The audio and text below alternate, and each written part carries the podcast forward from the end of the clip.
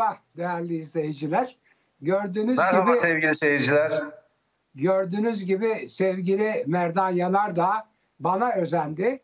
Ee, ben biliyorsunuz koronavirüslü bir yorumcu olarak dünyada ilk defa her akşam program yaptım. Böylece koronavirüsle canlı mülakatları ve izlenimleri siz sevgili izleyicilerime aktarma fırsatı buldum. Canım bağısına, kanım bağısına size hizmet ettim koronavirüsle ilişkinizi kurarak. Baktı Merdan Yanardağ o biliyorsunuz müthiş bir adamdır zaten. Ben ona hep mucize adam diyorum. Bu yoklukta, bu olanaksızlıklarda bu kanalı kurdu ve şimdi en yukarılara taşıdı haber kanalları içinde. O mucizesine baktı baktı bana. Yahu dedi bunu Emre Hoca yaptıysa ben de yaparım dedi. Ve bugün e, kalktı işte toparlandı. E, daha test sonucu geldi mi ama tomografi yapıldı. Tomografi ve kan tahlilleri maalesef Covid'de yakalandığını gösteriyordu. Test sonucu gelmemiş bile olabilir. Çok onu tabii seviyorlar. Beni de çok seviyorlardı. Eksik olmasınlar o hastane. Yaka paça onu yatırdılar. Şimdi e, e, e, kendisi de herhalde e, bize koronavirüsle olan mülakatını, buluşmasını, öyküsünü heyecanlı bir dille anlatacak. Buyurunuz sevgili Merdan Yanardağ. 18 çarpı 2'nin yani 36'nın 30 dakikası sizindir. Estağfurullah hocam. Biz seyircilerimizin vaktini o kadar işgal etmeyelim. Tam da dediğiniz gibi e, paçayı kurtaramadık. Yani AKP tar- AKP tarafından yönetilen bir ülkede bu paçayı koronavirüsten kurtarmak çok mümkün değil. Çünkü e, neoliberal politikalara bu ülkeyi teslim eden ki siyasal İslamcılık iktisadi bakımından bakımdan alabildiğine neoliberal, piyasacı, özelleştirmeci, yağmacı bir e, siyasete sahip. E, dolayısıyla böyle bir her şeyin piyasalaştığı, e, hastaların müşteri haline getirildiği, halk sağlığının ihmal edildiği, koruyucu hekimliğin, hekimlik kurumunun yok edildiği, Birleşmiş Milletler Sağlık Örgütü tarafından bütün dünyaya örnek gösterilen Cumhuriyet döneminde kurulmuş sağlık ocağı sisteminin yıkıldığı, halkçı, cumhuriyetçi sağlık politikalarının terk edildiği bir ülkede e, koronavirüse yakalanmamak imkansız. Biz elimizden geleni yaptık hocam biliyorsunuz. Evet. Yani bir de arkadaşlarımızı korumak için, kendimizi de korumak için elimizden gelen her şeyi yaptık. Fakat bu korumanın sınırı bir yere kadar. Bunu yapamıyorsunuz. Şimdi Bill Gates'in dediği gibi yani bunlar tesadüf değil. Yani koronavirüste en başarılı ülkenin Vietnam olması, Küba olması, Çin olması vesaire. Daha kamucu ekonomilerin e, yürürlükte olduğu ülkelerde e, koronavirüsün yenilgiye uğratılması. Ama buna karşın Fransa'da, Almanya'da, Amerika'da bu kadar yıkıcı olmasının nedeni piyasacı bir anlayışın yani e, liberal kapitalist e, anlayışın e, insan hayatını önemsizleştirdiği, insanın üzerini çizdiği e, bir e, rejim olmalarından kaynaklanıyor. Bundan kurtulmak mümkün değildi. Fakat hocam biz savaşçı insanlarız, mücadele ediyoruz. Kapitalizme karşı savaştığımıza göre bununla da savaşacağız. Zaten ben şimdi yanımda getirdiğim kitaplardan biri de e, Sovyetler Birliği Bilimler Akademisi'nin ünlü araştırmacılarından e, ki bir Ermeni e, akademisyen Yuri Petrosyan'ın e, Sovyet gözüyle Jön Türkler kitabı. Yani evet, Petrosyan çok önemli bir kitap. Tebrik ikinci ederim. kez ya da üçüncü kez okuyorum hocam. Doğru. Bir çalışma da yaptığım için. Eski, Yanıma eski da aldım yani savaşmaya kararlıyım yani yanımdaki kitaptan belli. O yüzden e, herkes gibi hastanedeyim. Beni tedbiren yatırdılar. Durumum iyi. E, ama tedbiren yatırdılar. Çünkü akciğer üst kısımlarda bir tutulum tespit ettiler. Bu nedenle hemen tam da dediğiniz gibi apar topar teste geldik. Ya gidin e, iş çamaşırlarınızı alın gelin dediler. E, ben de aynen onu yaptım. E, dolayısıyla hocam e, bir tedbiren burada hastanedeyim. Ne kadar kalacağımı bilmiyorum. E, bu akşam tedaviye başladılar zaten. Biraz önce bağlanan serumu yeni çıkardık. E, ilaçlar verdiler. E, bu geceyi nasıl geçireceğimizi göreceğiz ama iyiyim. E, çok sayıda e, dostumuz, arkadaşımız, e, meslektaşımız aradı beni. Birçoğu mesaj attılar. Gerek sosyal medyadan, gerek e, doğrudan beni arayarak veya mesaj atarak. Ben hepsine çok teşekkür ediyorum. Birçoğuna bakamadım. Hastaneye yatış işlemleri vardı ve tedaviye hızla başladılar. E, erken müdahale edebilmek için. E, durum bu. Mücadele edeceğiz hocam. Mücadele edeceğiz. Biz Jön Türk geleneğinden gelen bir çizgiden ilerliyoruz. Yani o çizgi önemlidir. O çizginin hakkını vereceğiz. Oradan gelen Kurtuluş Kuvayi Milliye'den geçen, 68'den gelen e, bir çizgidir bu. E, Yakoben bir çizgidir bu. E, bu e, Türkiye'de uzunca bir süre aşağılandı ama direnmenin, kötülüklere karşı direnmenin başka bir yolu yok. Ama biz direneceğiz. Emin olun e, bu hastalığı da biz yeneceğiz. Öyle görünüyor. Evet, e, ben e, biraz değerli izleyicilerimize böyle perde arkası dedikodu haberleri vererek bu sizin Covid-19 maceranızı böyle çiçeklendireyim birazcık.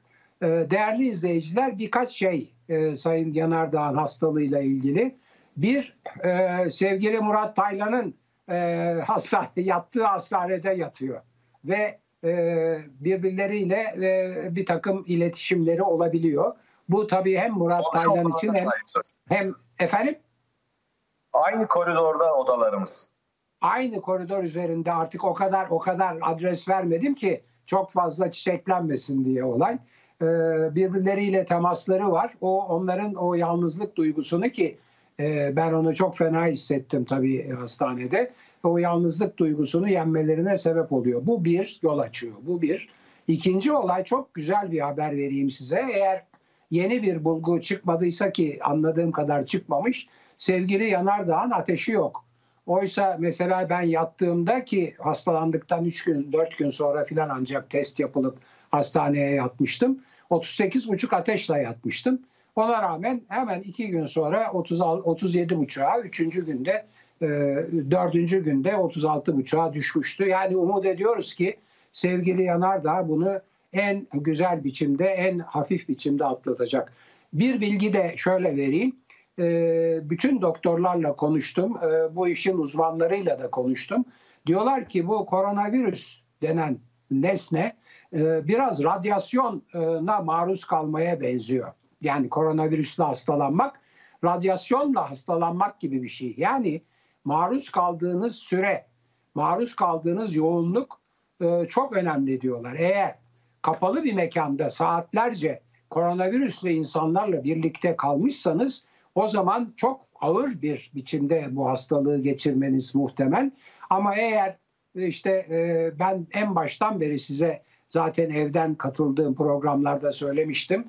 Sevgili Yanardağ'ın aldığı önlemlerle uzay üssü gibi korunmuş olan bir e, e, televizyon kanalında e, buna yakalanmışsanız çok büyük olasılıkla böyle bir gelip geçen bir sür, sür, sürünme, gelip geçen bir maruziyet gibi e, bir e, durum ortaya çıkıyor. O bakımdan hem Murat Taylan'ın hem e, sevgili Merdan Yanardağ'ın bir an evvel bunu hasarsız, kazasız, belasız atlatmalarını umut ediyoruz.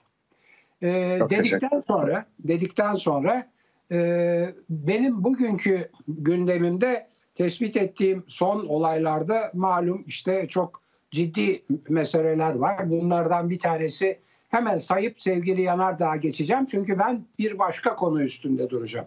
Ama benim tespit ettiğim konu başlıkları Diyanet'in Bodrum'daki sarayı e, Türkiye'nin dış borçlarına faiz faiz dış borç ödemesi değil ana para ödemesi değil faiz olarak ödediği paranın faiz olarak ödediği paranın e, yani saniyede bin dolardan fazla dakikada 64 bin dolardan fazla saatte 3 milyon dolardan 4 milyona yakın 3 milyon 881 bin dolar. Ya yani bir saatte ödediği faiz bir saatte e, 4 milyon dolara yakın sadece faiz ödemesi. Sadece faiz ödemesi yapıyor. E, bir da, bilgi daha vereyim bu konuda. E, şu anda Türkiye dışarıya e, tahvil satmak üzere faizli tahvil çıkardı. E, bir tanesi 7 yıl vadeli, bir tanesi 10 yıl vadeli. Verdiği faiz Amerika'nın kendisinin borçlanması için dolara verdiği faizin 7 katı. Yani yüzde altı gibi bir faizle e, tahvil çıkarıyor. Amerika'daki faiz ise e, binde 89 gibi filan bir şey. Yani birin bir, e, birin bile altında. E, yüzde 0.8 e, gibi bir şey. Binde 8 gibi bir şey.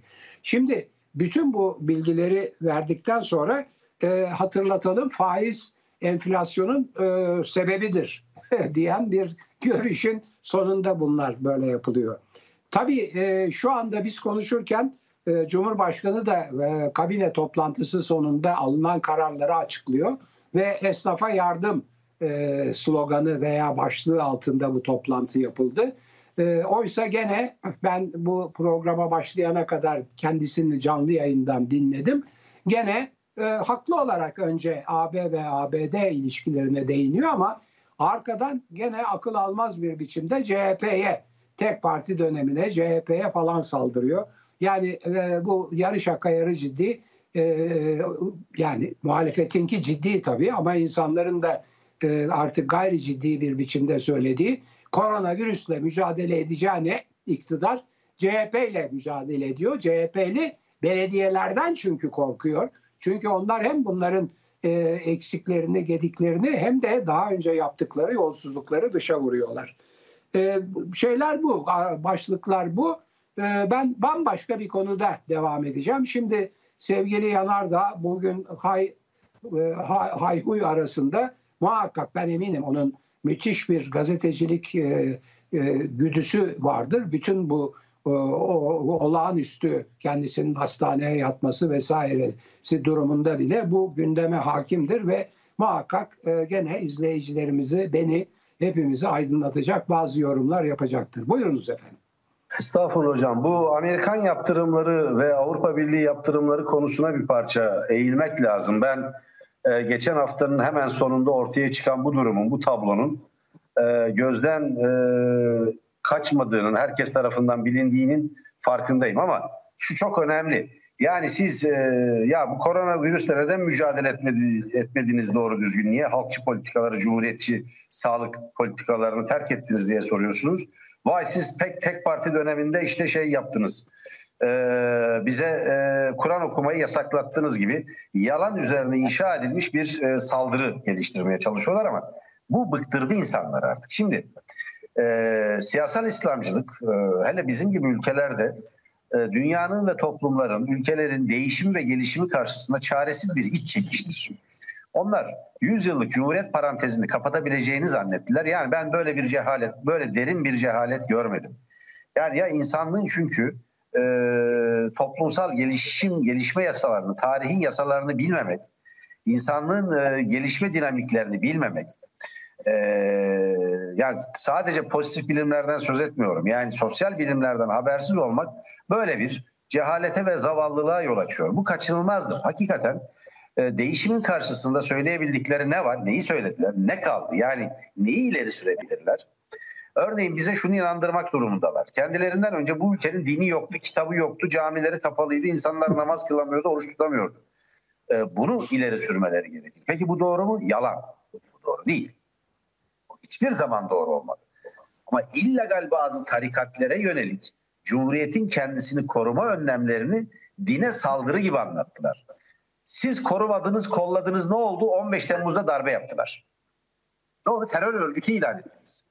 Gökten ne yağdı da yer kabul etmedi deyip Fethullah Gülen çetesinin liderini kendi üzerinizde gökyüzünde bir yere koyduğunuz adam size silah çekti. Cumhuriyet işte 15 Temmuz gibi darbeler olmasın. Türkiye tarihsel ilerleme yatağından koparılmasın.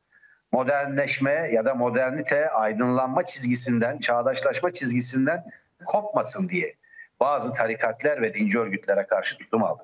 Bu ne Kur'an'ın yasaklanmasıydı ne insanların dininin yasaklanmasıydı. Kaldı ki asıl tartışma şu her defasında onu söylüyoruz. İslam dünyası hala orta çağını yaşıyor. Bin yıldır devam eden bir orta çağ. Kavga şudur bu orta çağdan çıkacak mı çıkmayacak mı?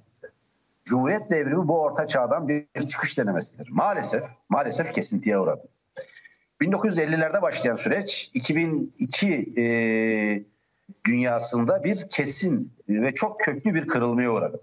Liberallerin anlamadığı da buydu. Yani modernleşme ve aydınlanma olmadan bırakın solu demokrasi bile, demokratikleşme bile olmayacaktı. Yani nereye geldik biz en sonunda? E, hafta sonları içkiyi yasaklıyorlar ve bu içkiyi niye yasakladıklarını kimseye ilan edemiyorlar. Mesela İçişleri Bakanı Süleyman Soylu kalkıp diyebiliyor ki ya içki e, sosyal mesafeyi ortadan kaldırıyor. Ya sen sokağa çıkma yasağı ilan etmişsin. Ne sosyal mesafesinden söz ediyorsun? Yani bu kadar ne diyelim zavallıca e, gerekçelerin arkasına sığınacak kadar geriler. Dolayısıyla önlerinde tek bir yol kalıyor. Daha baskıcı, daha totaliter, insan hak ve özgürlüklerin daha fazla sınırladıkları, daha ceberrut ve daha faşizan bir rejim kurmak. Şimdi e, faşizm ve faşist e, iktidarlar, faşizm, faşist diktatörlük kavramları ne diyelim biraz esnek ve çok sık kullanıldığı için çok ne anlama geldiği de zaman zaman karıştırılır. Sadece milliyetçi, aşırı milliyetçi ve ırkçılıkla ilgili değildir bu. Yani e, faşizmin birçok ülkede, örneğin İspanya'daki e, ideolojik hattı dindir, katolizmdir, Katoliktir. 1975'e kadar Franka diktatörlüğü altında İspanya'da boşanmak yasaktı. 1975'e kadar. Dolayısıyla sadece ırkçılık, aşırı milliyetçilik değil. Bir de faşizmin e, ve e, siyasal İslamcı hareketin kitleleri harekete geçme kapa geçirme kapasitesini, yeteneğini görmek lazım. Yani şuna bakmamak gerekiyor. Ekonomik kriz olacak, insanlar yoksullaşacak ve bu iktidarlar kendiliğinden çökecekler. Yok böyle bir şey. Bu çok uzun süredir gözden kaçırıldı. İdeolojik ve kültürel mücadele unutuldu. Yani e, esas olarak e, ideolojik ve kültürel mücadele dolayımıyla sınıf mücadelesi ve diğer mücadeleler verilebilirdi. Mesela laiklik konusundaki e, muhalefetin tereddütü Türkiye'ye çok pahalıya mal oldu. Çok pahalıya mal oldu. E, laiklik esas olarak emekçiler için gerekliydi. Yani orta sınıfların fantastik bir tercihi değildi zaten. O nedenle ben Türkiye'nin hala bir ortaçağ arızasıyla boğuştuğunu, mücadele ettiğini düşünüyorum ama öyle anlaşılıyor ki, öyle anlaşılıyor ki 18-20 yılın sonunda Cumhuriyeti bir paranteze almaya çalışanlar kendileri bir parantez haline gelecekler ve gidecekler. Ve dolayısıyla Türkiye yeniden kendi tarihsel ilerleme yatağına, yeniden sınıflar mücadelesi alanına girecek. Gericilikle mücadele Türkiye'de, siyasal İslam'la mücadele esasında bir sınıf mücadelesidir. Yani çünkü bir ahlakları yok. Makyavelist diyebileceğimiz bir çizgiye sahipler. Yani takiyeci bir anlayışa sahip oldukları için her dönem e, güçleri olduğu zaman saldırgan, hoyrat, ezici, e, imha edici ve acımasız olan bu hareket güçsüz ve geri çekilme halinde olduğu dönemlerde ise uzlaşmacı, e, ne diyelim, e, alttan alan, e, gariban, e, mağduru oynayan bir anlayışa sahiptir. Dünyanın her yerinde böyledir. Dolayısıyla biz bir arızayla mücadele ediyoruz. Bunun görülmesi lazım. Şimdi Batı'nın kavradığı da budur. Amerika Birleşik Devletleri neden şunu yaptılar? Şimdi e, bu yaptırımlara başladı. Avrupa Birliği niye bunu yaptı? Türkiye ile e, AKP iktidarını birbirinden ayırmaya çalışıyorlar. Gözden çıkaramadıkları ülke Türkiye'dir. Çünkü Türkiye orta derecede gelişkinlik sınırlarını aşmış. Aslında ileri sanayi ülkesi olmamakla birlikte sanayileşmiş bir ülkedir. Cumhuriyetin sayesinde sanayileşmiş bir ülkedir. Dolayısıyla Türkiye kolay kolay gözden çıkartılabilecek bir ülke değildir. İslam dünyasında modernleşmeyi neredeyse mantıki sonuçlarına vardırmasa bile ona çok e, yaklaşacak ölçüde derinleştirmiş, aydınlanmayı derinleştirmiş bir ülkedir. Kolay kolay gözden çıkartılamaz. Ama batılı emperyalist ülkeler kirli işlerini gördürebilmek için siyasal İslamcı bir iktidarı Türkiye'de iş başına getirdiler ve diğer yarı laik, yarı seküler, e, diğer e, Müslüman cumhuriyetlerdeki rejimleri yıkmaya başladılar. Çünkü onlar için İslam dünyasının orta çağda kalması gerekliydi. Orta çağda kaldıkları sürece ki bugün Suudi Arabistan'da yaşayanların yapılan bir kamu araştırmasına göre yüzde seksene yakını insanların Ay'a gittiğine, Ay'a bir uzay aracının indiğine inanmıyorlar. 1999'a kadar ders kitaplarında dünyanın düz olduğu yazıyordu çünkü e, o şey gelen köklü bir aileden gelen Suudi Arabistan müftüsü düz olduğunu, Kur'an-ı Kerim'e göre düz olduğunu söylüyor. Şimdi böyle bir dünyada yaşıyor.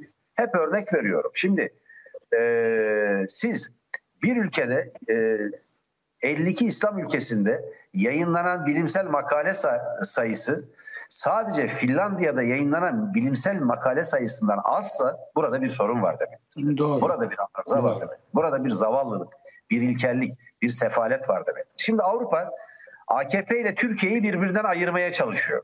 Doğru. AKP işi bitti. Yani onu bir buruşuk peçete gibi bir kenara atmaya çalışıyorlar. Ama Türkiye'yi kaybetmemeye çalışıyorlar. Bu olmaz. Tabii. Yani Batı'nın ihaneti çok büyüktür. Tıpkı Türkiye'deki liberallerin ihaneti gibidir. Beraber yaptılar zaten. Hatırlayın hocam. 2010 yılına kadar kafamızda bir Avrupa Birliği sopası vardı. Aynen. Avrupa Birliği sopasıyla Türkiye'deki demokratik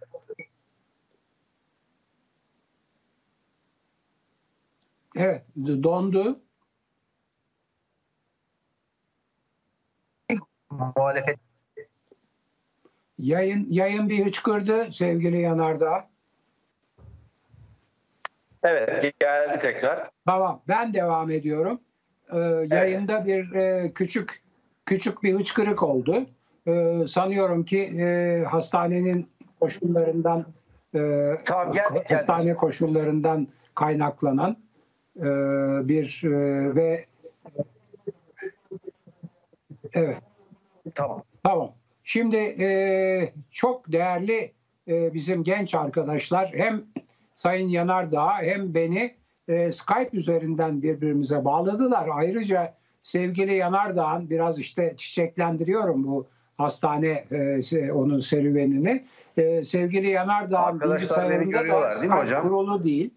E, dolayısıyla zor bir e, teknik teknik altyapıyı yaptı, e, becerdiler. Galiba e, yayın düzeldi. Ben çünkü e, sevgili Yanardağ'ın sesini duyar gibi oluyorum. Erdan Bey beni duyuyor musunuz?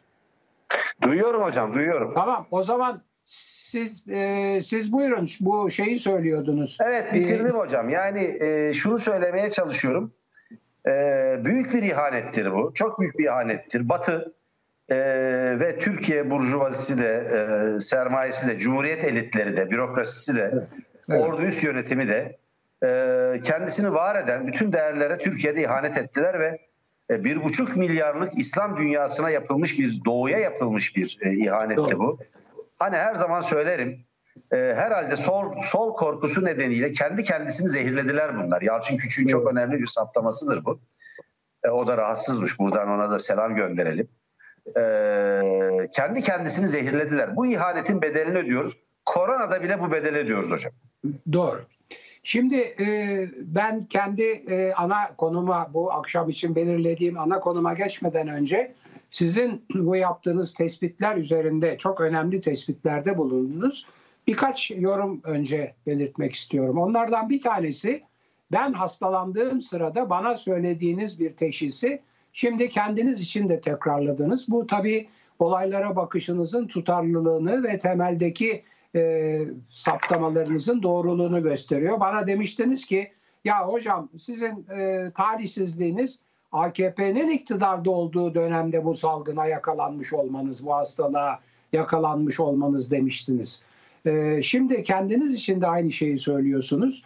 Bu hastalıkla karşılaşması Türkiye'nin bu iktidar döneminde olması hepimizin büyük talihsizliği ve önce işte e, herhalde Can ilk ilk ilk olay Can Ataklı'dır. Sonra İhsan Bey kardeşimiz işte ondan sonra ben derken Murat derken siz e, şeyde Sedef de bu arada yakalanmış ona da geçmiş olsun diyoruz. Sedef Daha arkadaşımız da evet korona oldu. Evet hepsinin hepsine geçmiş olsun diyoruz. Bütün Başka arkadaşlarımız da var. Ulaştırmadan Tabii. mutfaktaki arkadaşlarımıza kadar hocam. Siz Tabii. gelmediğiniz için bilmiyorsunuz. Evet, evet. Bütün bütün koronalı e, hastalara sadece telebirlilere değil, bütün Türkiye'dekilere ve dünyadakilere ve sadece koronalılara değil, bütün hastalara en iyi dileklerimizi buradan sunuyoruz. Fakat değerli izleyiciler gerçekten bizim talihsizliğimiz yani şu andaki e, Türkiye'deki 80 milyonun talihsizliği bu iktidar döneminde bu hastalığa yakalanmış olması. Bu birinci e, sevgili Yanardağ'ın konuşmasındaki yorumlarına e, yapacağım birinci ekleme çabası. İkincisi çok önemli bir şey daha söyledi. E, faşizmi tanımlarken aman dedi bunu sakın aşırı milliyetçilik, etnik milliyetçilikle özdeşleştirip orada bırakmayın.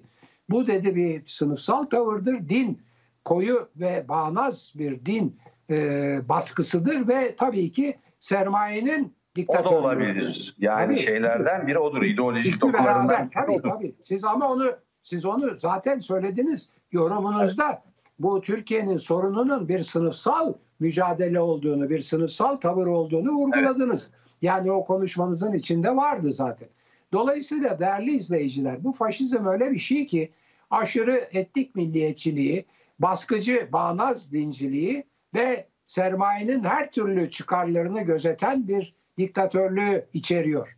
Şimdi bu üçü birleştiği zaman der gerçekten geniş kitlelerin hiçbir şansı kalmıyor. Şimdi baktığınız zaman Türkiye'nin de sorunu odur. bütün e, e, otoriter rejimlere yönelik iktidarlar e, demokratik e, usulleri kullanarak iktidara geldiklerini iddia ederek yaptıkları her türlü e, hukuka aykırı, insan haklarına aykırı, hukuk devletine aykırı, laikliğe aykırı eylemleri seçilmiş olmanın meşruiyetine bağlarlar. Bunu hiç unutmayın. E, bu bütün dünyada böyledir. Özellikle Hitler Almanya'sında Hitler'in yükselişi tamamen böyledir.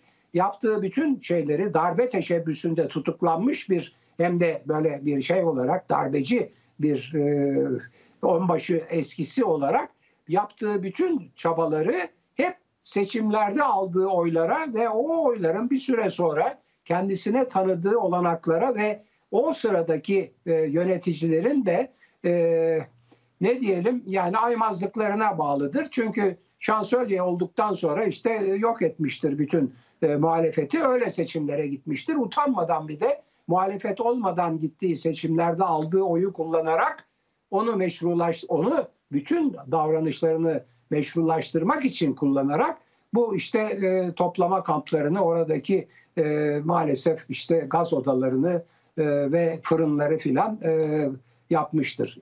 Yaptığı şey yani bütün Almanların hep şikayet ettikleri sonradan aymazlıklarını örtbas etmek için kullandıkları gerekçe efendim seçilmişti. Devlet onun elindeydi. Devlet aygıtını onlar kullanıyorlardı. Biz olup bitenden haberdar değildik diyor. Orada fırınların yakılan insanların fırınlarının bacalarından tüten duman var. Ama o dumanı görüyor. Diyor ki yok o toplama kampıdır bir şey yok falan filan. Şimdi yani bu seçilmiş olmanın getirdiği meşruiyet iddiasıdır. Bütün bu demokratik yolla gelip ondan sonra otoriterliğe kayan iktidarların kullandığı gerekçe. Dilimde tüy bitti, başımda saç kalmadı, gözlerimde fer kalmadı. Demokrasi sadece seçim değildir. Demokrasi seçilmiş iktidarların temel hak ve özgürlüklere dayalı yönetimidir. Mutlaka ve mutlaka muhalefet hakkıdır. Temel hak ve özgürlüklerin korunmasıdır. Bunlara karşı olduğu zaman bir iktidar her türlü meşruiyetini kaybeder. Bunu denetleyen organ da Anayasa Mahkemesi'dir. Dedikten sonra e, bir küçük hatırlatmayla ben kendi konumuma geçeceğim. Onu çok kısa tutacağım. Ama bir küçük hatırlatma daha yapayım. Bu sevgili Yanardağ muhalefetin bu yapılan e, değişikliklere ve e, Cumhuriyet, Demokratik Cumhuriyet'ten sapmalara yeterince direnmediğini söyledi. Çok haklıdır. Şimdi size belki duyduğunuz zaman dikkat etmediğiniz veya bilinçine e, varmadığınız bir bir felaketten söz edeceğim. Bu bir felaket. Türkiye Büyük Millet Meclisi'nde bütçe görüşmelerinde muhalif milletvekillerinin iktidarın bakanlarına soru sorma süresi 60 saniyeydi. 60 saniye. Bir dakika. Yani diyor ki iktidar muhalefet milletvekillerine zaten cevap da vermiyor sorulara ama sana diyor 60 saniye veriyorum sor, sormak için. Ve ve büyük bir başarıyla bu bütçe görüşmeleri sırasında değerli izleyiciler sıkı durun. Bu soru sorma süresi 60 saniyeden 40 saniyeye inmiştir. İndirdiler. 40 saniye. Ondan sonra muhalefetin bir milletvekili de 40 saniyede 6 soru sordum diye işte yarı esprili, yarı şaka, yarı ciddi e, bilemiyorum. O da işte bunları kabul etmiş olmanın. Halbuki yani tabii bu noktaya gelene kadar pek çok defa meclis terk edilebilirdi. Pek çok defa. En başta başbakanlıktan istifa etmeden Cumhurbaşkanlığı seçimine girdiğinde Sayın Cumhurbaşkanımız e, bu, bu sisteme evet denmeyebilirdi. Neyse. Şimdi bunu da altını çizdikten sonra benim bu gece anlatmaya çalışacağım için çalışmak üzere kendime belirlediğim ana konuya geleyim. Sözü çok fazla uzatmayacağım. Ana konu aşı meselesi değerli izleyiciler. Aşı meselesi. Şimdi bütün dünya büyük bir e, iştiyakla, büyük bir hem de kapitalizmin tabii o hırslı para kazanma arzusuyla e, koronavirüs çıkalı beri iki şey üzerinde çalışıyor. Biri aşı öbürü ilaç.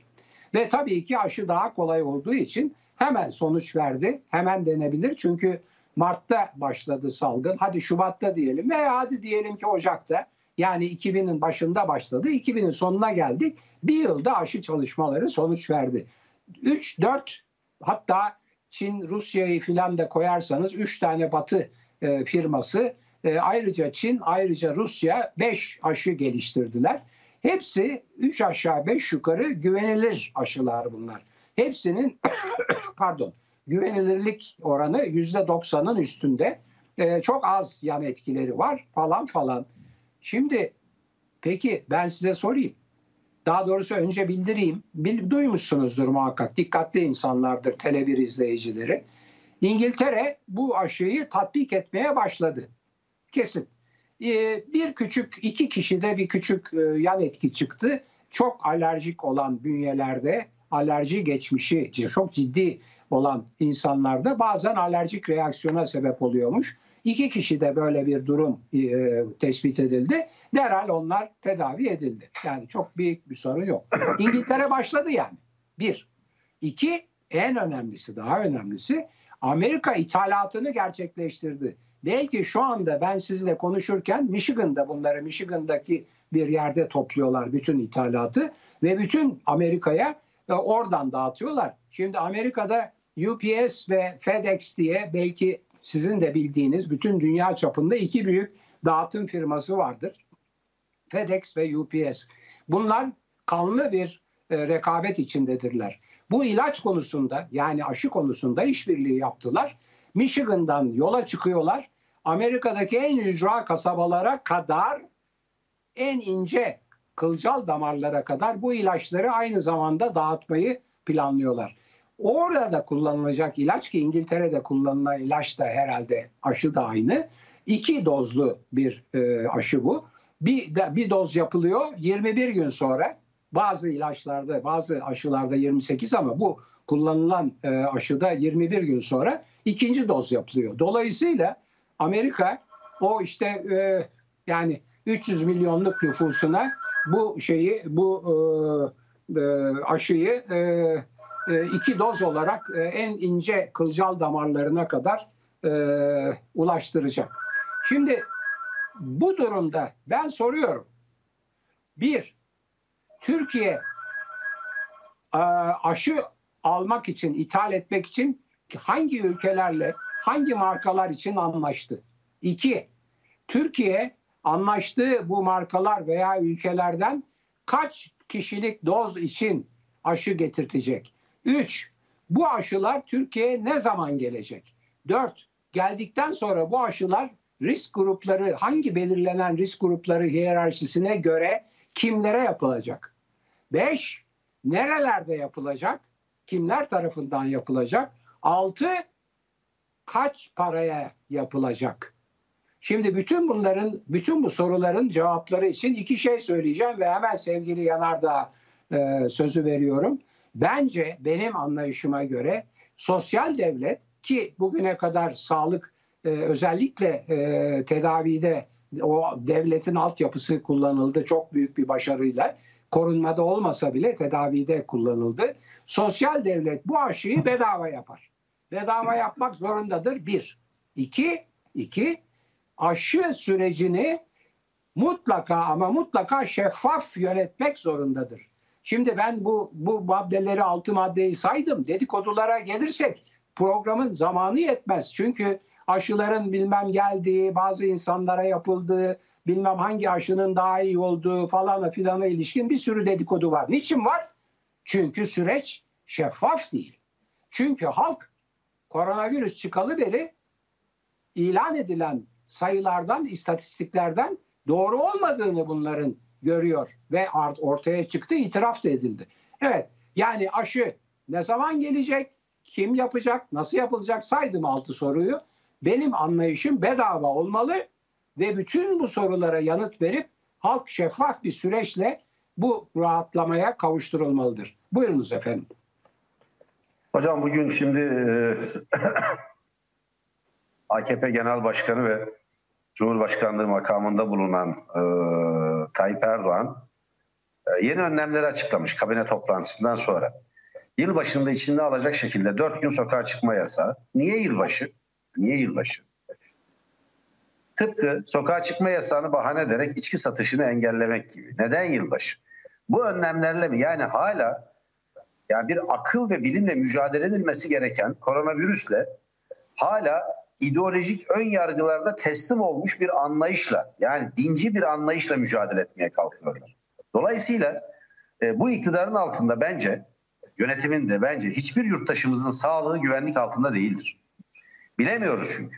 Şimdi getirilen aşıların AKP'liler tarafından, AKP yöneticileri tarafından, hükümet çevreleri tarafından, parti yöneticileri, parti e, ne diyelim e, oligarkları tarafından, Türkiye oligarşisi tarafından kullanıldığı biliniyor.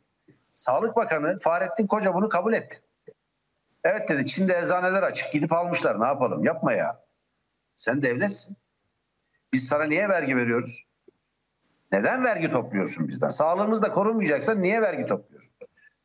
Yani devlet sadece hapishane, adliye ve kışla demek. Bir süre sonra insanlar kalkar diyebilirler ki ya biz kendi güvenliğimizi kendimiz sağlayacağız. Vergi de vermiyor. Buraya kadar gider bu anlayış. Yani devlet olmanın temel niteliklerinden bile uzaklaşmış durumdalar. Bu ilkel devlet, aşiret devletine, kabile devletine kadar geri dönüş demektir. Bu anlayıştır bu. Yani e, siz örneğin ya ben e, daha önce birkaç kere anlatmıştım. Devletin doğru çok baskıcı, ceberrut yani bir e, vahşi, kıyıcı bir yüzü vardır ama diğer yüzü de vardır. Yani ne yapar işte ya çocuklara masal okuyan servis vardı geçmişte PTT'de. Ben 12 Eylül hapishaneden çıktıktan sonra çok duygulanmıştım. Benim yeğenim e, telefonu çeviriyordu şeyden e, PTT'den masal dinliyordu. Ya dedim bize devletin hapishanelerde yaptığına bak ya bu da bir devlet kurumu. Yani devlet böyle bir şey. E, böyle bir genişlikte bakar meseleye. Sağlığımızı korumuyor. Şimdi aşı meselesinde de böyle. Ben Sayın Fahrettin Koca'nın açıklaması gerektiğini düşünüyorum. O Çin'den, eczanelerden alanlar kim bu aşı? Eczanelerde satılıyormuş o yüzden almışlar birileri yaptırıyormuş. Ya niye varsınız siz? Niye ithal etmediniz? Ben sorularınızın son derece yerinde olduğunu düşünüyorum ve buna cevap vermelidirler. Ve her şeyden önce bütün yurttaşlarımıza eşit ve adil bir biçimde ücretsiz bir e, yolla bu aşılar yapılmalıdır. Bu Çin aşısı da olabilir, Rusya'dan gelen aşı da olabilir, başka ülkelerden gelen aşı da olabilir. E, Türkiye'de aşı geliştirilmeye çalışılıyor. Geçmiş olsun siz sıfsız saha enstitüsünü ortadan kaldırmışsınız. Türkiye dünyada aşı üretebilen hiçbir ülke değil. E, üretmeyen tek ülke neredeyse. Özel Kayseri'de sağda solda bir iki yerde yapmaya çalışıyorsunuz. O olmuyor. Tıpkı SEKA'yı yani selloz ve kağıt fabrikalarını kapatıp Türkiye'nin bütün gazete ve kitap, kitap kitap kağıtlarını yurt dışından ithal ettiğiniz gibi. Evet. Bir tane kağıt fabrikası yok bu ülkede. Gazete ve kitap kağıdı üreten tek bir fabrika yok. Özel fabrikalar daha ticari olan kartonlar, ambalaj kağıtları filan üretiyorlar. Var. Yani işte Çorlu'da var. Ergene ilçesinde var bir kağıt fabrikası. E, çevreyi de kirletiyor gerçi orada ama yani onlar işte oluklu kağıt, karton, ambalaj kağıdı gibi daha ticari, e, pazara daha çok hitap eden, e, sosyal yani olmayan mesela kitap kağıdı üretmek bir sosyal hizmettir. E, bunları üretemeyen bir ülke haline geldi. Dünyada gazete kağıdını üretemeyen ender ülkelerden biridir Türkiye. Yani Afrika'da belki kesinlikle aşağılamak için söylemiyorum. Birkaç az gelişmiş ülke olabilir o kadar. Şimdi bu hale getiren bir e, Türkiye'yi bu hale getiren bir e, iktidar kendi aşısını geliştiremediği gibi henüz de aşı bağlantısı da ne kadar yapıp yapmadığı da belli değil. Bir, öncelikle AKP'liler bu ülkede aşı yaptırıyor mu yaptırmıyor mu? Halktan gizli ve saklı.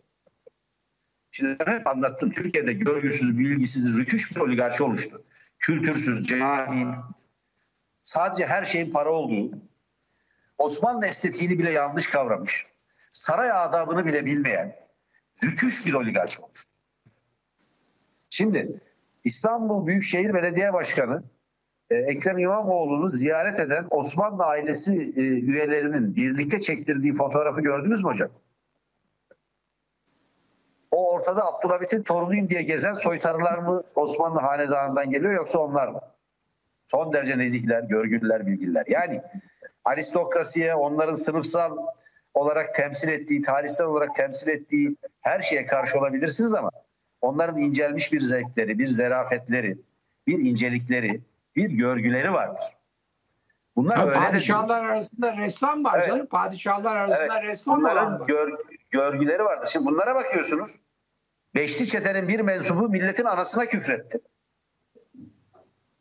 Ama bu kişi aynı kişi Londra'dan üst üste şeyler alıyor. Gayrimenkuller alıyor, yatırım yapıyor, parasını Londra'ya kaçıyoruz ve zaten devletle yaptığı anlaşmalarda da Londra mahkemeleri yetkili bu yüzden. Bir de uçak Şimdi almış. böyle bir böyle bir rejim kurdular ve istiyorlar ki biz susalım. Şimdi Sayın Süleyman Soylu mecliste kalkıyor.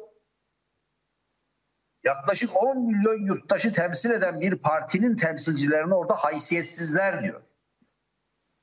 Böyle bir şey deme hakkınız yok. Türkiye Cumhuriyeti'nin bir İçişleri Bakanı mecliste bir milletvekiline haysiyetsiz, onu temsil ettiği kitleye haysiyetsizler diyemez. Demez. Yani ben Cumhuriyet tarihinde bu kadar yani görgüsüz, bu kadar nezaketten, siyasi nezaketten uzak, bu kadar kışkırtıcı, toplumu bölücü, kim ve düşmanlığa tahrik edici bir iktidar görmedim. Dememelidir. Buyurun hocam. Evet. Galiba e, doldu. Evet programı kapatacağız. Kapatacağım. Bir defa bu Tele1'in teknik personeline sevgili evlatlarıma çok teşekkür ediyorum. Hepsinin alnından öpüyorum. Bir. Sizi kutluyorum. Gazeteciliğiniz, yorumculuğunuz, televizyonculuğunuz hastalığınızın önüne geçti. Her ne kadar ben sizin önünüzde örnek teşkil ettiysem de sizin yaptığınız bu çok önemli bir fedakarlıktır. Orada sizi kutluyorum ve kapatırken soruyorum kaç doz aşı, hangi ülkeden, hangi marka, ne bağlantılar yapıldı, Türkiye'ye ne zaman gelecek, aşı kampanyası ne zaman başlayacak, kimlere hangi sırayla yapılacak ve bedava olacak mı? Bu süreci şeffaf, şeffaf yönetmek zorundalar. Beş tane maskeyi dağıtamadınız, mahvettiniz. O arada Ayasofya'yı açtınız, Umre'den gelenleri dağıttınız. Bu bu bu bu bu bu Yılbaşı saldırı- yasak, cumalar yasak değil hocam. E işte buyurunuz. Yani Koronavirüs yılbaşında geliyor ama cumaları gelmiyor. hayır, hiç olmazsa hiç olmazsa şu aşı aşı sürecini şeffaf götürün ya yazıktır. Ya, Ya, günahtır bu halka ya. Canımız bu bizim. Evet. Yarın Evet. yarın görüşeceğiz inşallah değil mi sevgili? Desteğiniz için çok teşekkür ederim. Sizin desteğinizi e, yanımda, yüreğimde hissettiğim için emin olun ve hiç merak etmeyin. Bu hastalığı yenip geleceğim. Hoşçakalın. İnanıyoruz sevgili Yanardağ bekliyoruz. İyi akşamlar. Yarın görüşmek üzere değerli izleyiciler.